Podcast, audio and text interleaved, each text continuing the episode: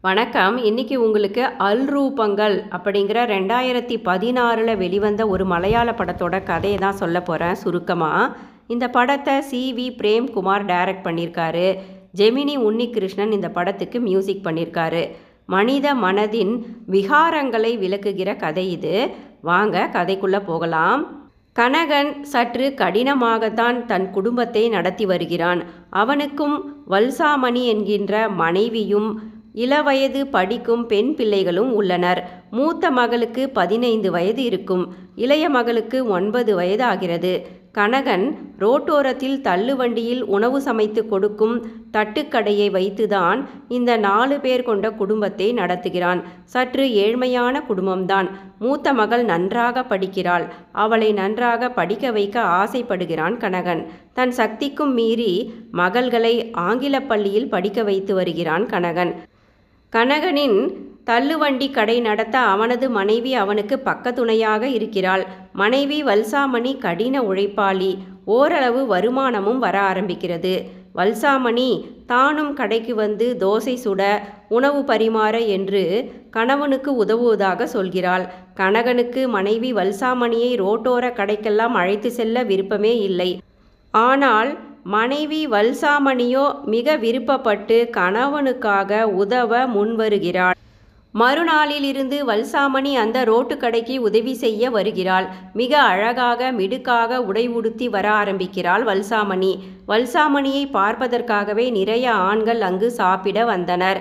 இரவு நேர கடையாதலினால் சிலர் குடித்துவிட்டு வந்து வல்சாமணியை தவறான கண்ணோட்டத்தில் பேசுகின்றனர். அதனால் கனகனின் கடையில் கைகலப்பு ஆகிவிடுகிறது. தவறாக பேசிய அந்த ரவுடியை அங்குள்ள அனைவரும் அடித்து விரட்டுகின்றனர். கனகன் வல்சாமணி தம்பதிகளுக்கு நீண்ட வருடங்களாக குடும்ப நண்பராக ஆட்டோ ஓட்டுநர் கங்காதரன் இருக்கிறான். ஆட்டோ ஓட்டுநர் கங்காதரன் திருமணமாகாதவன். நண்பன் கனகனுக்கு எப்போதும் உதவியாக ஆட்டோ ஓட்டுநர் கங்காதரன் இருந்து வருகிறான். திடீரென ஒரு நாள் அரசியல் ரீதியாக ஒரு ஸ்ட்ரைக் நடக்க ஆரம்பிக்கிறது. சாலையெங்கும் கூட்டம் கூட்டமாக கோஷங்கள் எழுப்பியபடி ஆதரவாளர்கள் அங்குமிங்கும் கடைகளை மூடும்படியாக தகராறு செய்தவாறே வருகின்றனர். அப்போது அங்கே கனகனின் நண்பன் ஆட்டோ கங்காதரனும் உடனிருந்தான். உடனே கடையை மூட முடியாமல் கனகனும் அவனுடைய மனைவி வல்சாமணியும் தடுமாறுகின்றனர். சுதாரித்த கனகனோ மனைவி வல்சாமணியையும் சில முக்கியமான பொருட்களையும் பணத்தையும் கங்காதரனின் ஆட்டோவில் ஏற்றி உடனே வீட்டுக்கு அனுப்பி வைக்கிறான். தள்ளுவண்டியில் மீதமுள்ள பொருட்களை அடுக்கிக் கொண்டிருந்தான் கனகன். அந்த ஸ்ட்ரைக்கை நடத்த கூட்டத்தில் வந்தவர்களில் அன்று மனைவி வல்சாமணியை கேலி செய்து அடிவாங்கி ஓடிப்போன ரவுடியும் இருந்தான். அவன் பழைய பகையை மனதில் கொண்டு கனகனை தலையில் பல முறை பலமாக அடித்து தாக்குகிறான். இரத்த வெள்ளத்தில் சரிந்தான் கனகன். கனகனை மனைவி வல்சாமணியும் மற்றவர்களும் கவர்மெண்ட் ஆஸ்பத்திரியில் சேர்த்து எப்படியோ காப்பாற்றி விட்டனர். ஆனால் தலையில் பலமாக அடிபட்ட காரணத்தினால் கனகனுக்கு இப்போது ஒரு கையும் ஒரு காலும் செயலிழந்து விட்டது. ஹாஸ்பிட்டல் செலவு குடும்ப செலவு என்று குடும்பமே தலைகீழானது. மனைவி வல்சாமணியால் ஒன்றுமே செய்ய இயலவில்லை. பிள்ளைகளின் படிப்பு வேறு. அங்கே அவர்களது பக்கத்து வீட்டு முஸ்லிம் தம்பதிகள் அவர்களுக்கு உதவி செய்கின்றனர். எவ்வளவுதான் அவர்களும் உதவுவார்கள். மனைவி வல்சாமணி கணவன் கனகனுக்கு சுடுதண்ணீர் வைத்து தினமும் கை கால்களை நீவிவிட்டு பணிவிடைகள் செய்ய ஆரம்பிக்கிறாள். மகள்கள் கனகன் நடப்பதற்கு உதவுகின்றனர். கனகனின் நண்பன் அந்த ஆட்டோ கங்காதரன் அடிக்கடி வீட்டுக்கு வந்து பழங்கள் மருந்துகள் என தன்னால் முடிந்த உதவிகளை செய்து வருகிறான். நாட்கள் நகருகிறது. கனகனின் உடலில் எந்தவித முன்னேற்றமும் இல்லை. கோல் ஊன்றி இப்போது நடக்க பழகுகிறான் கனகன். மனைவி வல்சாமணிக்கு நாளாக நாளாக எரிச்சல் வருகிறது. கணவனுக்கு உதவுவதை குறைத்து கொண்டே வருகிறாள் வல்சாமணி. திடீரென தினமும் மாலை வேளைகளில் மனைவி வல்சாமணி மிக கவர்ச்சியாக உடை உடுத்த ஆரம்பிக்கிறாள். அடிக்கடி வீட்டுக்கு வந்து உதவி செய்ய வரும் நண்பன் கங்காதரனை மயக்க ஆரம்பிக்கிறாள் வல்சாமணி. ஆட்டோ டிரைவர் கங்காதரன் வல்சாமணியை விரும்ப ஆரம்பித்து விட்டான். இப்போது நடுத்தர வயதாகும் வல்சாமணி வளர்ந்த பெண் பிள்ளைகள் இருந்தபோதிலும் இரவு வேளைகளில் அந்த ஆட்டோ டிரைவர் கங்காதரனை வீட்டுக்கே வரவழைத்து அவனுடன் தவறான உறவில் இருக்க ஆரம்பிக்கிறாள்.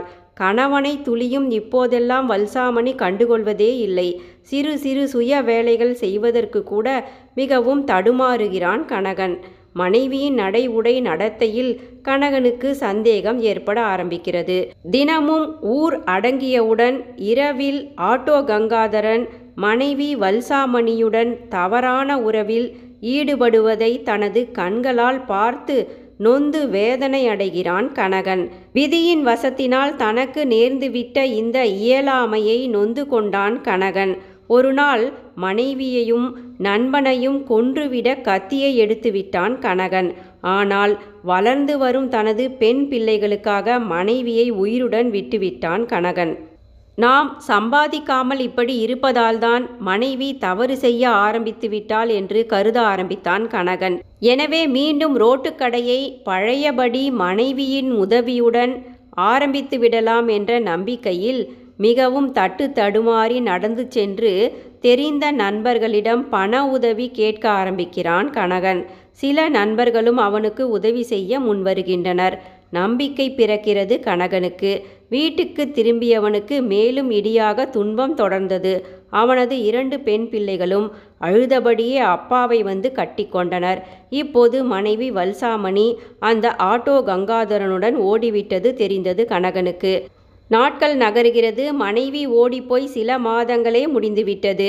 இப்போது கனகன் நண்பர்கள் மற்றும் அக்கம் பக்கத்து நல்லவர்களின் பண உதவியினால் தனது பெண்களை மிக கஷ்டப்பட்டு தானே கவனித்து வருகிறான். தனது ஒற்றை கையில் பிள்ளைகளுக்கு உணவு தயாரித்து பள்ளிக்கும் அவர்களை அனுப்பி வைக்கிறான் கனகன் மனைவி ஓடிப்போனாலும் பெண் பிள்ளைகளுக்காக எப்படியாவது வாழ்ந்து காட்ட முடிவெடுக்கிறான் கனகன் நன்றாக படிக்கும் மூத்த மகளை எப்படியாவது டாக்டராக்க வேண்டும் என்ற எண்ணம் அவனுக்கு.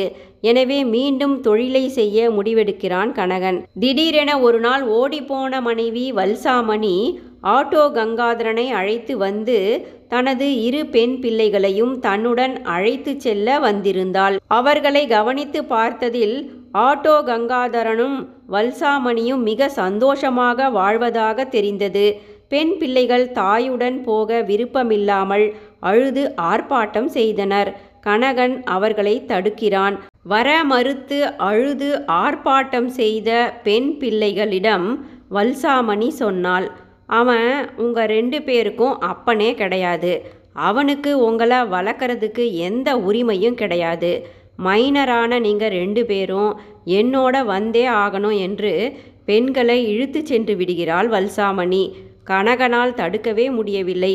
உடல் ஊனமானதுடன் உறவுகளையும் இழந்து தனித்து நின்றான் கனகன். சொல்லண்ணா துயரத்துடன் கண்களில் கண்ணீருடன் தனது பழைய வாழ்க்கையை நினைத்து பார்க்க ஆரம்பிக்கிறான் கனகன். கனகனுக்கு நல்ல பெற்றோர்கள்தான். ஓரளவுக்கு வசதியான குடும்பம்தான் அவனுடையது. ஆனால் கனகன் சரியாக படிக்காமல் நாடக குழு ஒன்றை நடத்தி வருகிறான். திருமண வயதை கடந்தும் அவனுக்கு யாரும் அங்கே பெண் கொடுக்க முன்வரவில்லை. காரணம் நல்ல வேலையோ சம்பாத்தியமோ அவனுக்கு கிடையாது.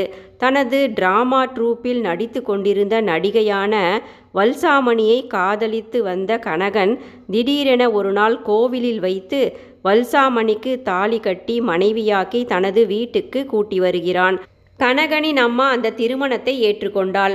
ஆனால் கனகனின் அப்பா ஊர் பெயர் தெரியாத ஒரு நடிகையை மருமகளாக ஏற்க விரும்பாத காரணத்தினால் சொத்தில் பங்கு ஏதும் கிடையாது என்று கனகனை திட்டி வீட்டை விட்டே விரட்டி விடுகிறார். பெற்றோர்களை விட்டு தனியாக வந்து கனகனும் வல்சாமணியும் சிறு சிறு வேலைகள் செய்து வாழ்க்கையை தொடங்கி ஓட்டி வருகின்றனர். இருவரும் ஆனால் காதலில் குறைவில்லாமல் வாழ்ந்து வந்தனர். திடீரென ஒரு நாள் கனகனின் வீட்டிற்கு ஒரு ஆண் வந்து கதவை தட்டி நான் தான் வல்சாமணியின் உண்மையான முதல் கணவன் என்று கூறி வல்சாமணிக்கும் அவனுக்கும் பிறந்த இரண்டு சிறுவயதுடைய பெண் குழந்தைகளை அங்கே கொண்டு வந்து தாய் வல்சாமணியிடமே விட்டுவிட்டு சென்று விட்டான். கனகனுக்கு தான் இப்போது ஏமாந்து போனது புரிந்தது. ஆனால் வல்சாமணியின் காதலில் இன்னமும் திளைத்துதான் இருந்தான் கனகன் வல்சாமணி கடினமான உழைப்பாளியாக இருந்த காரணத்தினால் அவளுடன் வாழ முடிவு செய்துவிட்டான் கனகன். அவளது இரு பெண் குழந்தைகளையும் தனது மகள்களாகவே அன்றிலிருந்து பல வருடங்களாக அன்புடன் வளர்த்து வந்தான் கனகன். இரு மகள்களின் மீதும் உயிரையே வைத்திருந்தான் கனகன். ஆனால் இப்போது தனிமரமாக நிற்கிறான் கனகன். உடல் ஊனமாகி ஒரு வேலையும் செய்ய முடியாமல் அப்படியே கால் போன போக்கில் நடந்து பசிக்காக பிச்சையும் எடுக்க ஆரம்பித்து விட்டான் கனகன். வருடங்கள் ஓடுகிறது. பிச்சைக்காரனாக சுற்றி வந்து நோயுற்று அவதிப்பட்டான் கனகன். கனகனுக்கு வயதாகிவிட்டது. தான் இறந்த பிறகு தனது உடலை மருத்துவர்கள் படிக்க பயன்படுத்த வேண்டுமென்று எழுதி வைக்கிறான் கனகன். அனாதை பிணமாக கடைசியில் வயதாகி இறந்து போகிறான் கனகன். வம்சாமணி போன்ற பெண்களின் மன விகாரங்களை விவரிக்கிறது இந்த படம். நாம் நல்லவர்களாக இருந்தாலும் நமது வாழ்வில் உண்மையான உறவுகளை தேர்ந்தெடுத்து வாழ பழக வேண்டும். நன்றி.